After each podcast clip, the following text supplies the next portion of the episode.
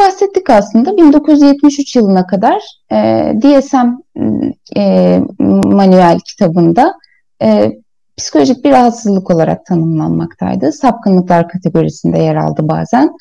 E, ama yapılan bilimsel çalışmalar sonucunda hastalık olmadığına karar verildi. Şimdi biz nasıl değerlendireceğiz? Öncelikle ruh sağlığı alanında çalışan uzmanların bir şeyin hastalık olup olmamasına karar vermesi için e, iki tane kriteri var. Birincisi kişinin bu durumdan e, belirgin düzeyde sıkıntı ve stres duyması. İkincisi de bir kişinin hayatında işlevselliğini yani hayat kalitesini belirgin düzeyde etkiliyor olması.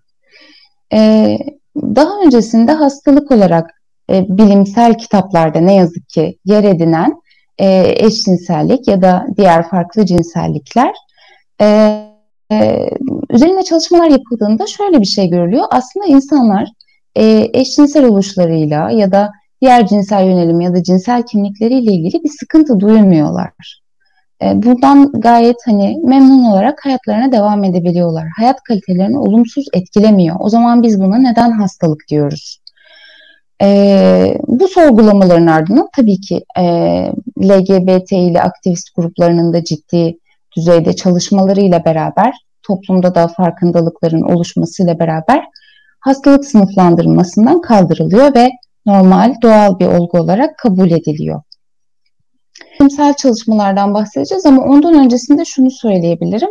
E, LGBTİ içerisinde barındırdığı e, tüm cinselliklerle beraber hastalık değildir, e, normaldir, en az heteroseksüellik kadar normaldir. E, bir hocamızın çok e, hoş bir paylaşımı vardı, o aklıma geldi. E, Alp Hoca'nın bir paylaşımı. E, o bazen böyle ironi içeren paylaşımlar yap, yapar, çok da güzel yapar. E, şöyleydi, e, homoseksüelliğe ne zaman çare bulunacak? İşte cevap e, heteroseksüelliğe çare bulunduğu zaman. Yani aslında birbirleriyle tamamen denk e, ele almamız gereken kavramlar. Ama e, homofobi ya da heteronormatif algı e, hastalıklı bir düşünce şeklidir. Buna nereden varıyorum? Şimdi hastalıklı düşünce şekilleri var. E, aslında bizim psikolojimizi bozan, hayat kalitemizi olumsuz etkileyen bazı düşünce şekilleri var. Bu düşünceler nasıl düşüncelerdir? E, iki kutuplu düşünce şekilleri. Mesela siyah ya da beyaz gibi. E, örnek veriyorum. E, ya başarılıyım ya başarısız. E, ya çok başarılıyım ya da tamamen başarısız biriyim. Bu kutuplu bir düşünce şeklidir ve insanın ruh sağlığını bozmaya başlar bir yerden sonra.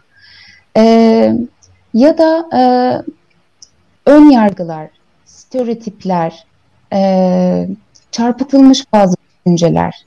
Bunlar insanın sağlığını bozar. Çarpıtılmış düşünceler nelerdir? E, bir şeyi gerçeklikten daha çarpıtarak değerlendirmek diyebiliriz. Heteronormatif algıda çarpıtılmış bazı düşünceler var. Ee, geçmişten gelen, sorgulamadığımız, gerçekçiliğini sınamadığımız, öğrendiğimiz ve öyle kabul ettiğimiz ama e, aslında gerçeklikle ilgisi olmayan düşünceler var. Birazdan bahsedeceğim bunlardan da.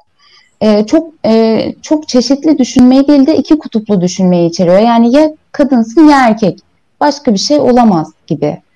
E, ama hayat o kadar e, iki kutuplu değil. E, kendi hayatımızda da bunu yaşıyoruz. Bu cinsellikte de böyle değil. E, aksi yönde olan görüşleri kabul etmemek, yani daha katı, daha kapalı e, karakter yapıları. E, bunların hepsi aslında e, psikolojik rahatsızlığı besleyen olumsuz e, değerlendirme şekilleridir. Heteronormativite de tam da böyle düşünme sisteminden beslenen e, bir e, oluşumdur diyebilirim. E, şimdi biraz bilimsel çalışmalardan bahsetmek isterim. E, ben homofobi ile ilgili bilimsel çalışmaları daha çok yer vermek istedim. E, bir çalışmada homofobik tutumlarla ilgili basma kalıp yanlış düşünceleri ele almışlar. Burada birkaç tanesine yer vereceğim. Aslında çok daha fazla incelenmesi gerektiğini düşünüyorum bunun. Mesela e, bir düşünce e, şöyle değerlendiriyor bazı insanlar, homofobik insanlar, eşcinsellik cinsiyet rollerine uyum sağlayamayan bireylerde görülür. Ee, bu aslında yanlış bir değerlendirme. Mesela yine yanlış bilinen bir e, değerlendirme var. Lezbiyen bireyler daha maskülendir. Böyle genellemeleri içeren bazı e, değerlendirmeler. Hani dediniz ya insanlar lezbiyenlerden çok rahatsız olmuyor ama daha çok gaylerin e, gördüklerinde ya da duyduklarında rahatsız Aynen. oluyorlar. Bence bunun biraz e, şeyle de ilişkisi var. Toplumun kadına nasıl baktığıyla da ilişkisi var. Çünkü hmm. E, bakın lezbiyenleri daha maskülen değerlendiriyor er, e, insanlar ve bunu bir sakınca olarak görmüyorlar belki.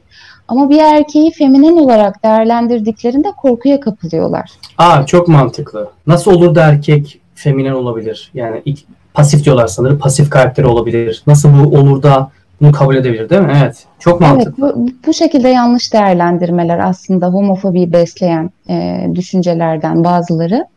Mesela şöyle örnekler var. E, bazen görürsünüz hani küçük kız çocukları daha erkeksidir. İşte top oynamak isterler. Daha çok erkeklerle evet. oyunlar oynamak isterler. Bu daha çabuk kabul görür mesela ailelerden. Bundan. İşte erkek Fatma derken bile gururlanırlar. Ama bir erkek çocuk daha feminen davrandığında bu korkuya neden olur. Aslında bu e, ataerkil düzenin e, belki kadınları e, aşağılamasıyla da ilişkili bir yerden besleniyor. E, hmm, çok mantıklı. Dolayısıyla e, aslında bunların her biri çarpıtılmış düşünceler. Bu arada bunlar e, yanlış bilinen e, algılar. Yani lezbiyenler maskülen de olabilir, feminen de olabilir. E, gay bireyler feminen de olabilir, maskülen de olabilir. Burada herhangi bir genelleme yapamayız.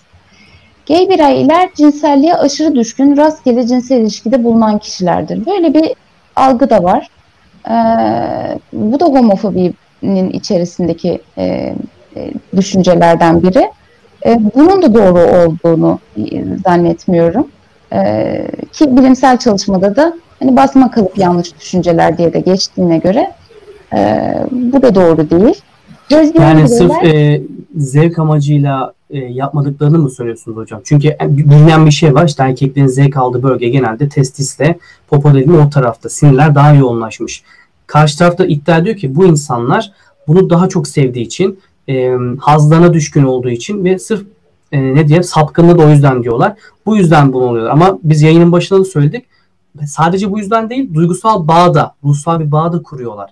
Sadece olay cinsel değil demiştik. Herhalde bu bununla bağlantılı.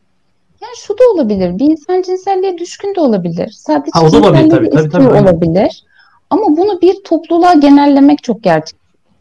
Yani hmm, heteroseksüel aynen. bir birey de çok cinselliğe düşkün olabilir. Duygusal bağ kurmak isteyebilir, istemeyebilir. Kendi seçimi bunlar. Bununla ilgili hocam işte şunu diyeceğim. İki, iki tane gay arkadaş almıştık. Bir lezbiyen bulamadık geçen sene. Discord grubumuzda konuşuyoruz. Onları sohbet ediyoruz.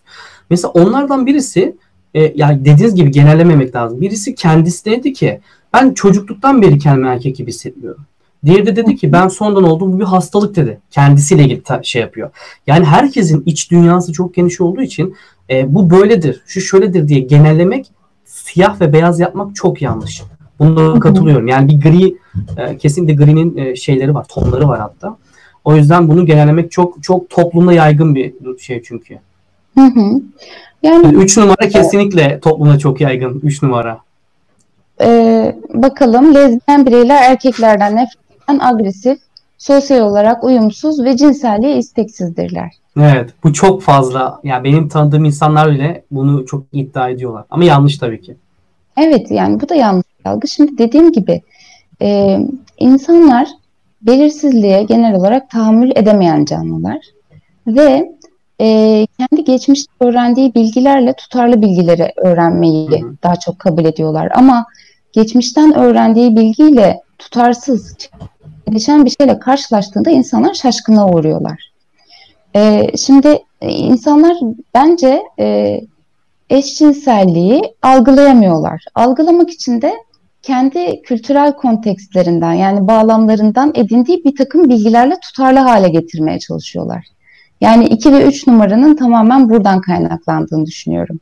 Yani bir kadın e, lezbiyense cinselliğe isteksiz o zaman erkeklerden de nefret ediyor olsa gerek ki o yüzden lezbiyen olmuştur gibi. Ee, ya da işte kötü bir anısı vardır erkekle, aldatılmıştır, işte erkek tarafından tatmin edememiştir falan. Kendini bir kadında bu. Hep böyle stereotipler var yani.